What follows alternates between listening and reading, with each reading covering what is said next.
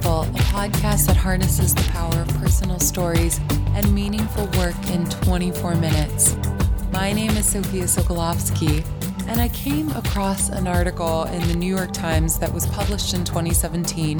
It was written by a group of researchers at Yale University. They essentially said that they had conducted an experiment that turned conservatives into liberals. So, being a psychology minor in college, I was really intrigued and I decided to reach out.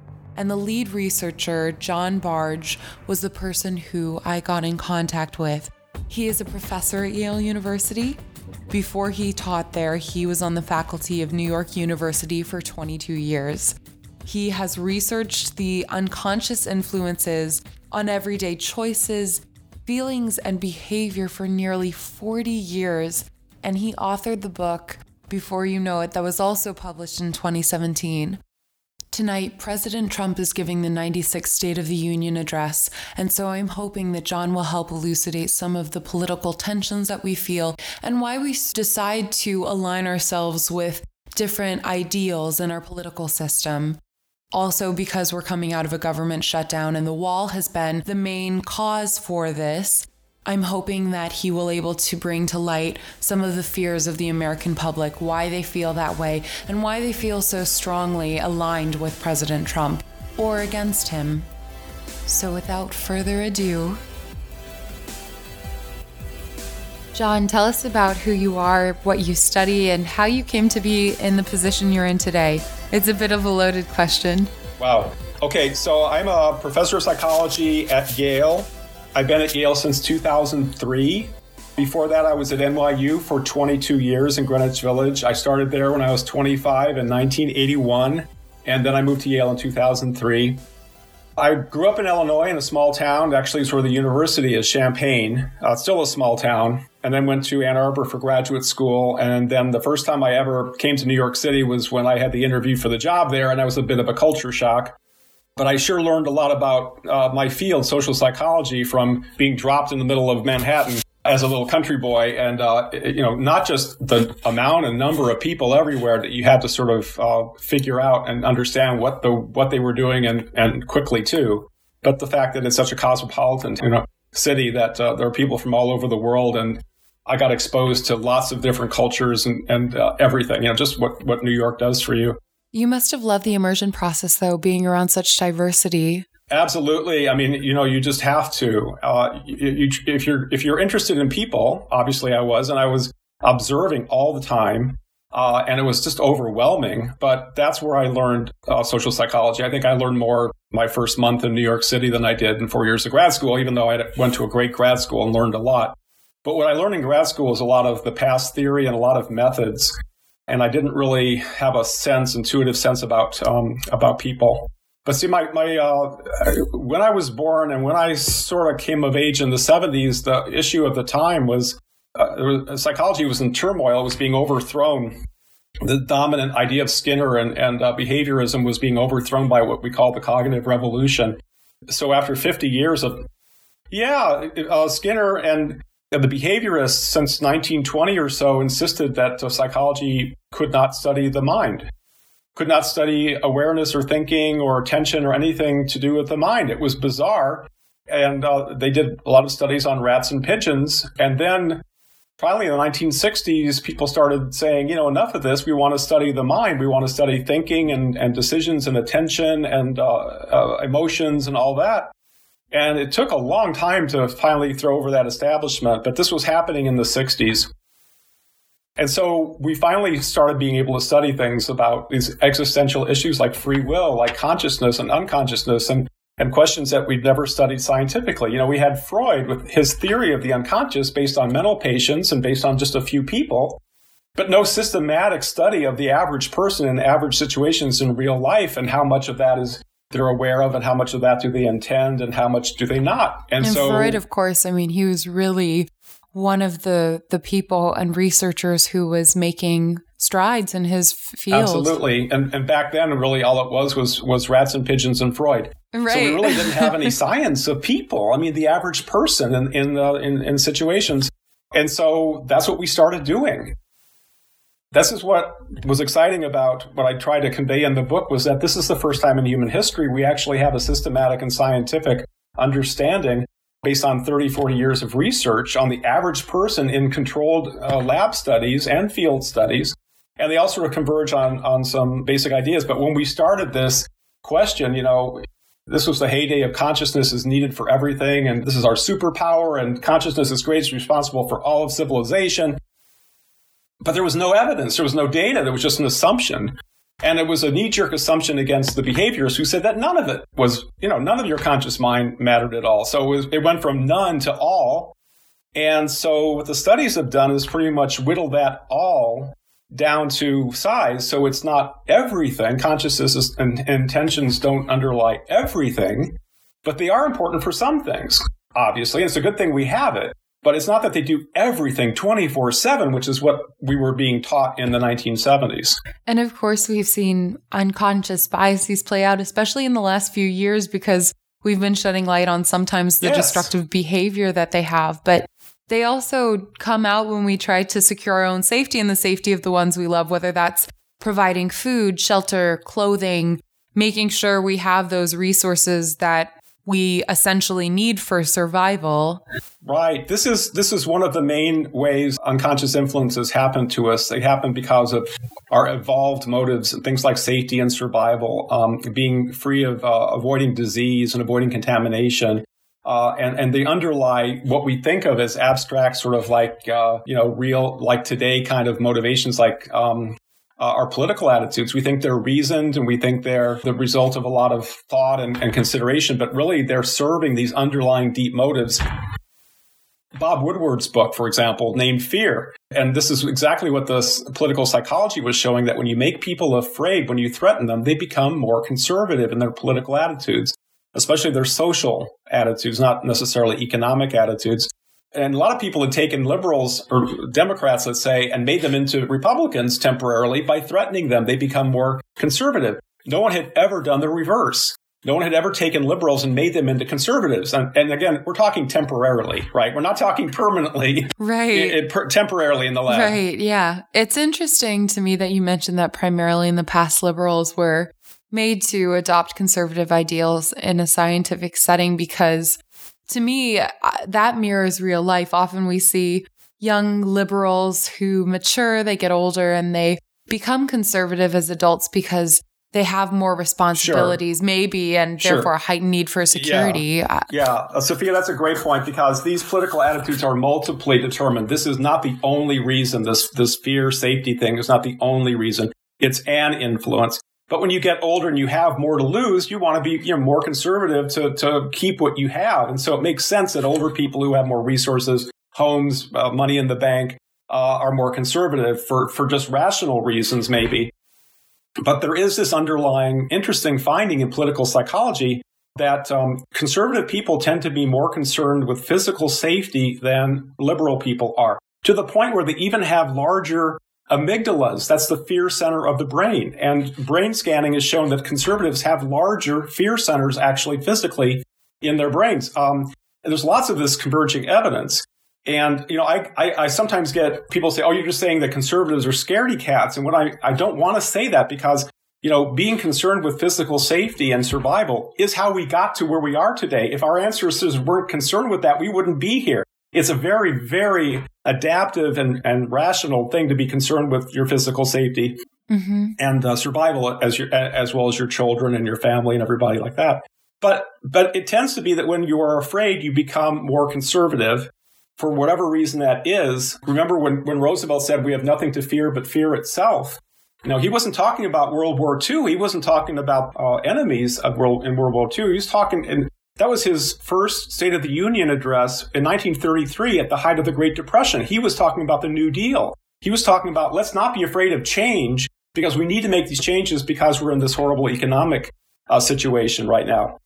So liberals are, trying to get you not to be afraid. Barack Obama in his last State of the Union also said similar things about, let's not let the politics of fear persuade us to do this or that. We shouldn't be afraid. We're a strong country. We don't really have a need to be so afraid all the time.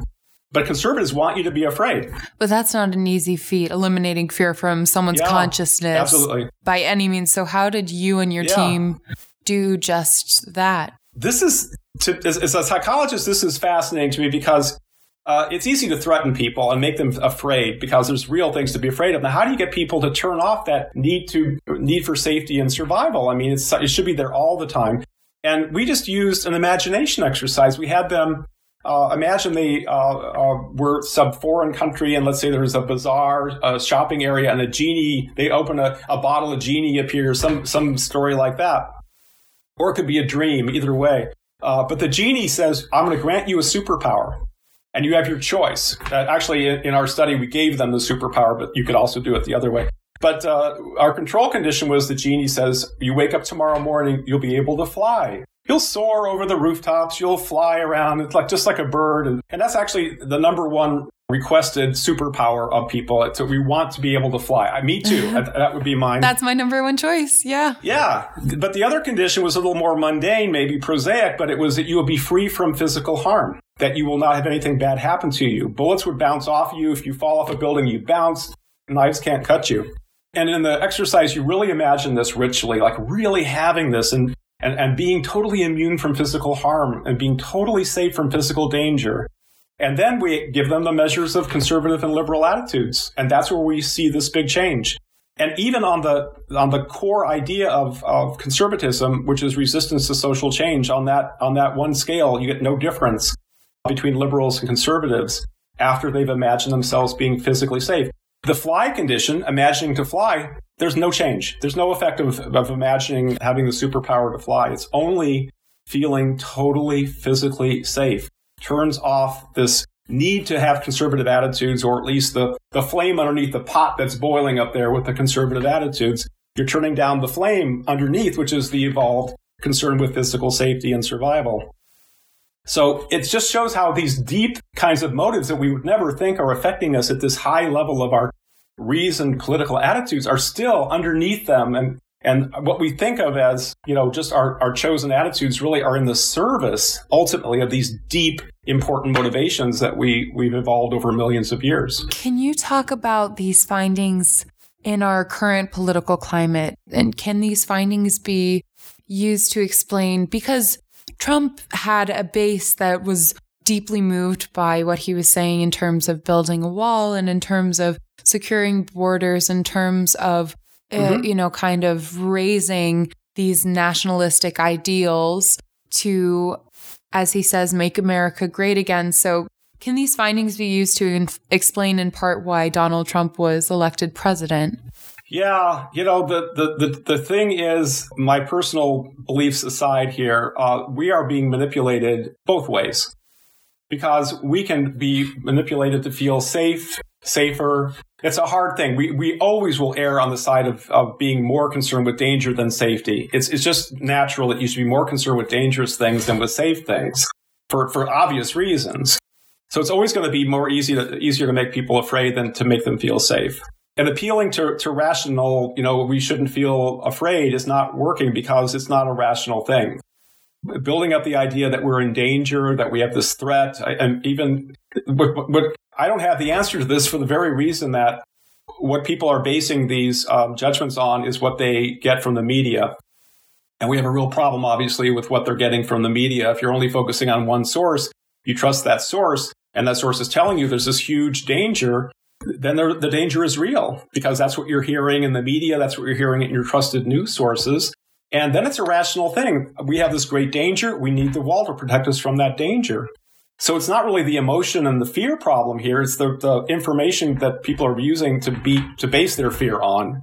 And as long as that's manipulated, I'll tell you, I'm finding out, as you are probably right now, I was manipulated by the red hat Covington kids at the Lincoln Memorial. I got on Facebook and I was saying, this makes me sick, how these high school kids are treating this guest, this Native American, all this stuff. And I was very upset about it. And then people said, well, maybe that's not the whole story. And then I was further totally fooled by the mocked up tweets from the supposedly from the high school kid's mother, that she said all these nasty things about Indians and so forth. And I said, look, this is where the kids are getting it from their parents. And I'm on, you know, with my high school friends and Facebook from back in Illinois, and all mad about this. And I find that I just was manipulated by this.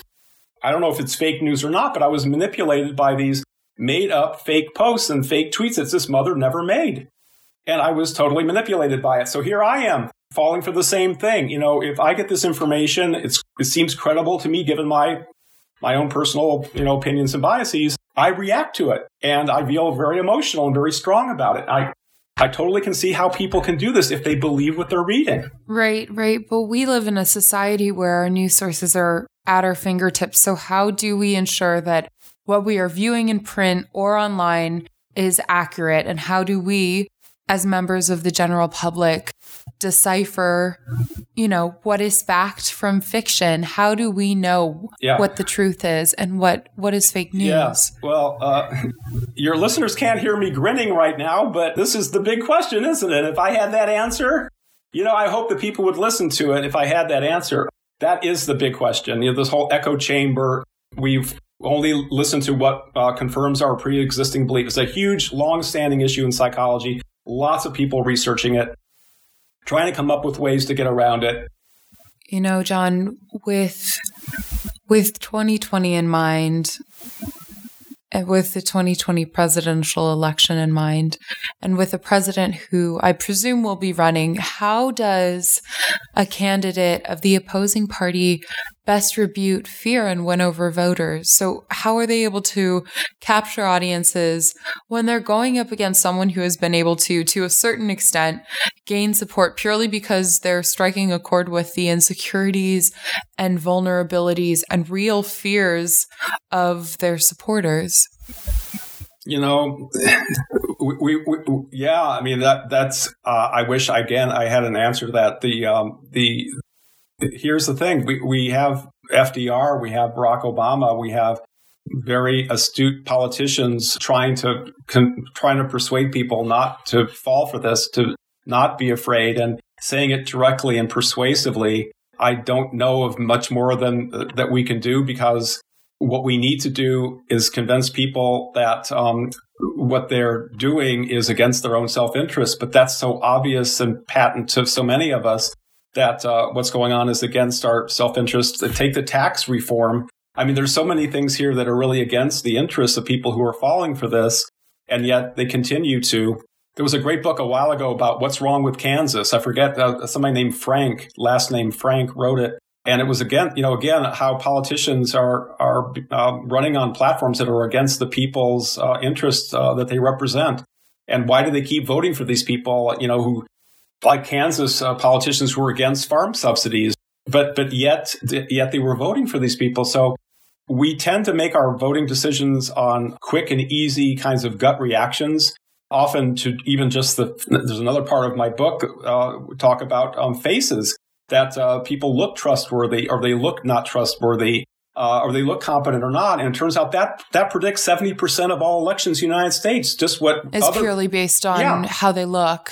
Yeah. It's like people who don't even know who these people are say who is more competent or more trustworthy based on 1/10 of a second exposure to these candidates' faces, and their judgment of trustworthy, competent for these people. They don't even know who they are, not running for anything. They have no idea who they are. That predicts 70% of the governor and Senate races in the United States. And it works in France, and it's just based on the face, the facial structure and the look of the face. And is it the same for men and women, or is there a difference? I don't know that. I don't think it is. I think it's the same for both of us. And it has to... I know the same is true for heroes and villains in Disney movies. The illustrators use certain features so the viewers can distinguish good and evil, you know, purely based off of a glance, purely by seeing these characters in photos. Yeah, no, this is Alex Todorov's research at Princeton. He's actually, he has written a book called Face Value, which is phenomenal. And basically what his point is, these faces are not diagnostic. It goes back to the old thing of phrenology. We used to be able to think we could read a person's character from the face, the way it looks, or the bumps on their heads. And this is like 100-something years ago, and it's not true. It doesn't predict anything at all. There's some reasons why we do this, but it's such a strong tendency that we judge people just by their looks or their faces and so forth. And this is the way we vote for people. And we vote on emotion, and we vote for what feels good to us. And sometimes what feels good to us is to send a message to Washington and, you know, screw you guys, you know, I'm going to vote for this idiot. Sorry. You know, because it's, you know, this is not one of you. This is an outsider. This is somebody who'll shake you guys up because I feel left out and alienated. So there's the emotional reasons. You know, I remember early on, why was Trump winning all the primaries? And people were saying, well, it's, you do the economic analysis, his supporters really aren't these people who are unemployed and who need the jobs. That's not, they could not understand from demographics and information about, you know, these people's lives. They could not understand on those data alone why he had the support he did. Only after the fact, thanks to Michael Moore and others, it's emotions. It's emotions, and they can't get emotions out of the kind of data that are available, you know, from economics and other kinds of demographic information. You don't get emotions out of that. So until we get that information, we're not going to predict all that well in the future. It's certainly a wake-up call reminding us to check ourselves and our subconscious at work, and to not only realize really that our regular sources are not always right, but to go even further and do some personal fact-checking. I feel funny even saying that, given I just fell for it. You know, I thought it was accurate. You know, I didn't know. And somebody fortunately found out and said, you know, these tweets were fake. This mother never said these things. And that changes everything in my mind. But if someone hadn't done that digging and found that out... Wouldn't have known, yeah. You know, I fell for it just like anybody else would. Yeah, you and I both. I think it's interesting to watch the full video. Yeah. See the full thing. And I guess with that, I want to say thank you very much for coming on. I'm looking forward to reading your book.